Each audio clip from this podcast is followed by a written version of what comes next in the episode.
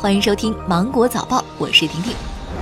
国家移民管理局对外发布，经国务院批准，自今年十二月一号起，符合条件的外国人由重庆西安航空口岸过境免签停留时间延长至一百四十四小时，在宁波航空口岸实施过境一百四十四小时免办签证政策，并纳入江浙沪政策一体化，将成都航空口岸过境一百四十四小时免签停留范围拓展到成都、乐山等十一个市，外国人过境一百四十四。小时免签扩大到二十七个口岸。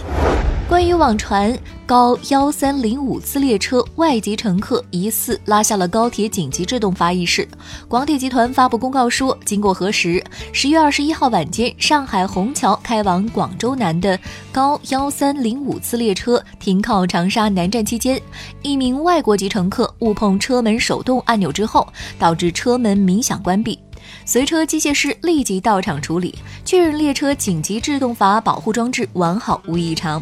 铁路公安部门表示，对于任何违规操作列车紧急制动设备的行为，无论涉及任何人，都将依法依规处置。南京拟规定禁止带宠物坐网约车。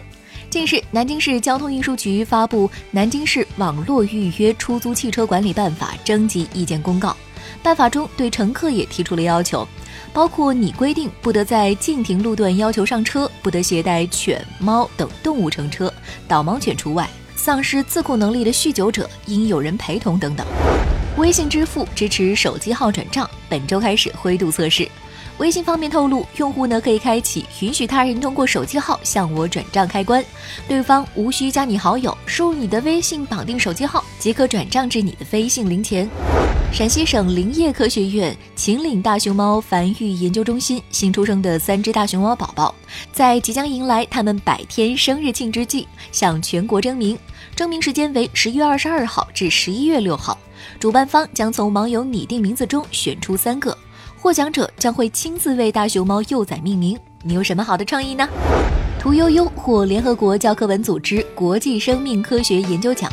联合国教科文组织二十二号公布了二零一九年度联合国教科文组织赤道几内亚国际生命科学研究奖获奖名单，共三人获奖，其中包括中国的屠呦呦。该奖旨在奖励提高人类生活质量的杰出生命科学研究，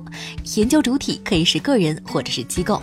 第二十八届中国金鸡百花电影节暨第三十二届中国电影金鸡奖将于今年十一月十九号至二十三号在福建省厦门市举办。昨天公布了全体评委以实名制投票的方式评选产生的十九个奖项的提名名单，其中《红海行动》《我不是药神》《流浪地球》等影片获得最佳故事片提名。那好了，今天的新闻就是这样，我们明天见。